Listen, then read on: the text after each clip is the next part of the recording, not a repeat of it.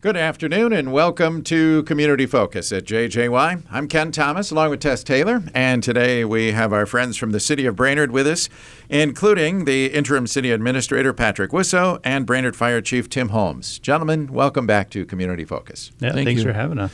Uh, Patrick, maybe we'll start with you because there's a couple of special meetings coming up this week, Sure. or this month rather. Sure. This uh, tonight we have a special meeting with the Brainerd Public Utilities. That's at 6:30, I recall correctly. But um, talking about the utility staffing going forward, we got some retirements coming up there, and then how they want to move forward with the operations. And then next week, because Monday night is a holiday, Martin Luther King Day, the council meeting is moved to Tuesday night and they will have a special meeting that night at five o'clock to talk about and determine who the top five candidates will be, or approximately five, for the next city administrator. We had over 20 applicants. Wow. Now they're breaking it down from that to the top five. And for another special meeting on January 29th, uh, where they will spend the day interviewing the candidates. The department heads will be involved. Uh, all the council members will be there for essentially afternoon interviews, and hopefully they come to con- the decision on the top candidate. Are all these uh, meetings open to the public? All are open to the public. We hope they arrive early and stay late. There is even on the 28th, we are planning, it isn't finalized yet, we'll get more information out, but a special open house. The 28th is a Sunday, and we're going to pick a location where the public can come. We, we call a meet and greet with the potential candidates and, Oh, and have them. Uh, well, the goal is to really get them there a day early so they can come and see the community, s- interact with the citizens, uh, meet with people, and then uh, interviews the next day. The goal is to bring their families too to see if this is where they want to spend the next rest of their life, kind of thing. Yeah. Yeah. Oh, neat. That's a good idea. Yeah, yeah. Uh, I'm uh, happy to hear there were 20 people. Yeah. I mean, uh, is that a pretty good amount to interview for a position?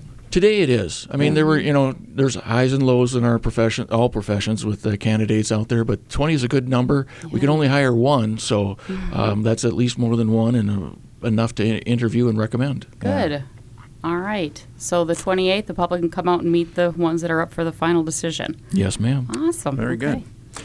Uh, Tim Holmes also with us, Brainerd Fire Chief. Tim, uh, this is a busy time of the year for you, isn't it?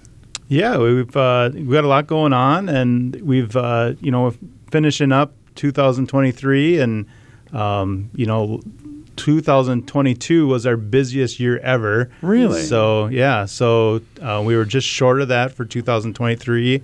Uh, we had 640 or 639 total calls for the year, which uh, you know so second busiest in the history of the department. So yeah, things are going really well. Um, we have really good staffing and really good um, response to these incidents. Um, but yeah, it's it's a busier in our community, and I think we all see that as we're out and about. There's just a, a lot more going on around the community. Now, in those numbers, does that just include fires, or does that also include when you guys are called to uh, accidents and scenes like that? Yeah, correct. Yeah, E- everything. Everything, So okay. Mm-hmm. yeah, you know, fires, crashes, fire alarms, CO alarms, all sorts of things. You know, we assist uh, the ambulance service sometimes in lift assists. Uh, had an incident just you know over the weekend where we helped them get someone off the sledding hill that you know Mm. because of the ice it was just hard for them to. They only have a few people on their staff, so Yeah. yeah. So yeah, that's everything. Okay. Yeah. So that's busy. it's busy. I would think there's a lot of people that don't understand the breadth of services that you provide here in the Lakes area. Sure. Yeah. Um, probably what we provide and where we provide it. So we do cover the city of Brainerd and the city of Baxter, and then the surrounding townships. Um, so we cover about 264 square miles, Wow. um, which is you know obviously bigger than just the city of Brainerd. yeah. And then, yeah, we cover, you know, like I mentioned, fires is what the fire department does, but we provide a lot of services just as a service to the community. You know, we go to crashes, we do a lot with um, alarm systems. Um, we have a fire marshal, so they do inspections in the city of uh, Brainerd. Um, with along with rental inspections with the rental inspector, so a lot of things that we do are focused around prevention.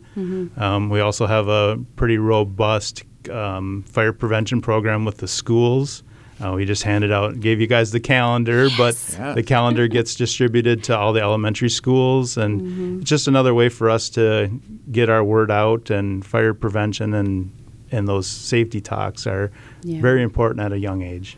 Those are things, I mean, you remember for life. I remember being in elementary school and having the fire crews come in and teach us about stop, drop, and roll. And, you know, Yeah. that's something you don't forget. So it's very important. Absolutely. And it's surprising how many kids, you know, know when to test their smoke alarms or when Mm-hmm. to change their batteries. So the word's getting out, and it's. I think the kids are what uh, get the parents to do those types of things, right? Yes. Yeah. That's a good thing. Absolutely. yeah. How large a staff is the Brainerd Fire Department, Tim? Yeah, so we have a total of 38 firefighters. That includes myself and the fire marshal. Uh, we have one uh, administrative specialist who um, we just had a retirement, so she starts next Tuesday. Um, so that's that's kind of what we try to stay around. We we always try to be about 40 firefighters. Um, it just gives us a good um, response. We make sure that you know people are around. They are paid on call firefighters or volunteer firefighters, so it's not their full time job. So we certainly want to make sure we have the numbers that we need when we need them. So. Um, Are you in need right now? Are you hiring or will be soon? So typically, um, with council approval, we hire. We try to hire once a year. So we do that in May. So um, likely we'll go to the council to, to request that again this year. With uh, we know some retirements are coming up, so um, that's typically in May. So what we would do is we'd have an application process, and then we'd have a physical abilities and a written test associated with that and then um, you know those people would be selected from to to get interviewed. So Okay. and that'd be right around May. So I would encourage people to you know watch the website and watch our social media channels for those announcements. That training process is pretty intense. Um, why don't you talk about that a little bit, Tim, and then about how long it takes to become a firefighter? Yeah, sure. So with with the hiring process, we don't require anyone have the training to start, so we provide that. Wow. So it's about 140 to 160 hours of classroom and skills portions to get what we would just say the basic level of firefighter training and then about a 30 to 40 hour EMS or first responder type training. So in those first couple of years the the new firefighters are spending a lot of time training. Yeah. And then we also do our Monday night training. We train almost every Monday night, Oh. you know, three to four hours. Um, so, yeah, we're putting in thousands of training hours each year just to stay current with new trends. Uh, you know, we're hearing a lot about lithium ion batteries now. Um, we're doing, you know, stuff with those type of car vehicle fires. We also see a lot, a lot more with uh, the charging of rechargeable batteries for Yes. tools and that type type of things. So that's a new new hazard that we're learning a lot about in these last actually last six months or so. Fascinating. It was part of the uh, the Blue Ox leadership uh, program, Mm-hmm. and we came and toured the fire hall. And I mean, we got to put on the boots, the jacket, grab you know the hose, and run up a set of stairs. And you know, you guys make it look so easy when you're out there and you're walking around. But the gear, the the the weight of that gear that they carry, and then I mean, just picking up the jaws of life. If I mean, those you got whoo, you got to have some muscle to do that. I, I don't think people realize too you got to be pretty physically fit to, to do this job because there's a lot involved weight wise. And then if you have to sadly carry somebody or something, that can be a whole nother thing. It's amazing. Yeah. Yeah. And I think, you know, with battery technology, there's some give and take to that, right? Is so it? the Yeah. batteries are, tools are a little bit heavier, but they're so much more mobile that it Mm-hmm. Just makes it so much easier for us to not be dragging hydraulic hoses down ditches and Yeah. things like that. So It's amazing. Oh, there's some there's some trade trade offs with the the battery equipment, but Mm-hmm. yeah, the Blue Ox Academy is a great opportunity for us to showcase what we do because again, not a lot of people know all of what we do, but also it's a great recruiting tool. There's we've Mm-hmm. gotten a few people that have been in the academy that then have applied for Yeah. paid on call positions. Going that's up in the neat. bucket truck, how many Yeah. hundred feet, you know, standing and looking over the city like, wow. Yeah, yeah. Yeah. Speaking of which, Yep. talk about that. You have a lot of equipment that you utilize uh, and a lot of specialty equipment, and that's changed over the years, hasn't it? Yeah, it has. And of course, technology is always part of all of that. And we want to make sure that the apparatus that we're operating is, you know, got the, the safety features, you know, the airbags and, and things like that. But, you know, we're also putting a lot of battery equipment on it, battery tools.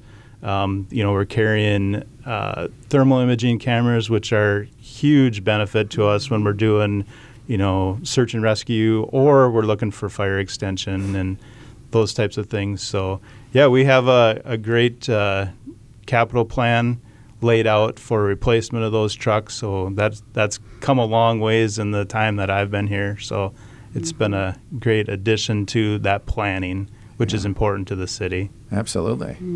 Talk about some of your specialty equipment too. I mean, uh, if I'm not mistaken, sometimes uh, ice rescues, those types of things, uh, you guys get called. Yeah, absolutely. So we have um, ice rescue suits, fully they're they're dry suits more or less that we use, and then we have you know the appropriate rope for those. We have two inflatable boats. Um, they're called banana boats. They're kind of the slang for them are banana boats because it's kind of what they look like. But Yeah. those are great, quick deployment pieces of equipment that we have. And then probably not a lot of people know, but we have a full complement of equipment for like technical rescue, whether it's low angle or high angle rope rescue. Um, if we have uh, confined space equipment or trench rescue. So we do a lot of specialty things that people just don't maybe realize that we do. And it, all the firefighters are trained to do all of that. Um, we're also the backup to the airport. So we have a, over half of our staff is certified in airport fire rescue. So that's uh, you know great for the community that we have the the airport here and that we are you know their backup if there were an incident out there. Yeah.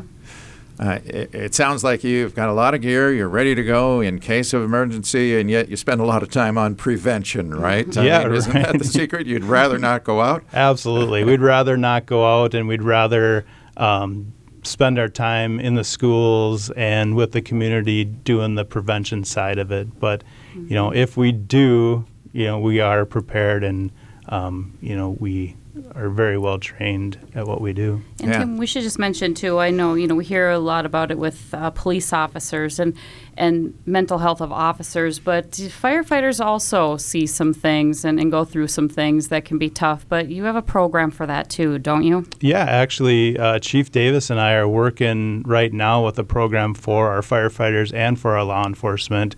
Um, we're calling it the Check Up from the Neck Up. We give a, them an opportunity to go in once a year, meet with a professional, and just have a visit about how they're doing, whether it's, you know, mentally, physically, or just how life is going for them. It's it's not forced um, for them to talk about anything specific, but giving them an opportunity to meet with someone if they um, if they have any issues. Um, through that, we also got funding for uh, fitness equipment. So we enhanced the physical fitness equipment at the police department and the fire department. Like you mentioned, we have a lot of heavy equipment, and we're you know, in conditions that um, require, you know, good fitness. So that's all been part of that whole program. So we're excited about that. We got funding through Sourcewell through uh, grant. Awesome. So that's been a great program, and um, those checkups will start hopefully in the next few months. Great. It's good to know. Yeah, and I think bottom line to both those positions, police and fire, there is danger. There's just no other two ways about it, is there? Yeah, there is, and uh, I think along with us and them, we do everything we can to uh, mitigate the risk. But yeah, there's some things that we do that are just risky, and um, I think the community expects that we're going to be there to provide those services when they need them, and you know they're usually not calling us on their best day, so Yeah. we certainly want to be there and be available and be trained and understand what we need to do. Yeah. Yep. Yeah. My wife brought up a question the other day that I thought, oh, yeah, I hadn't thought about that in a long time. But uh, in the city of Brainerd, we have a railroad track that runs right through town. And for a while this year, the only bridge over it was uh, not in service. That, Oh, sure. That probably brought some some planning for you guys, yeah, didn't it? yeah, and I think uh, I think we're going to learn with the 210 project in a few years. We're going to have to continue to plan for those types of detours and, and things like that. So we're actually in the process right now with MnDOT and the city and uh, kind of pre-planning what that's going to look like. So yeah, those are important, right? That that bridge, you don't realize how much access you have to other parts of the community, and especially when we're uh, responding outside of just the city limits. So, you know, the, that Oak Lawn and the Nokay Lake and the, the Long Lake Township, which we cover, are all kind of impacted by that. So, um, work work well with MnDOT, work well with the city to plan around those types of detours or closures. Yeah.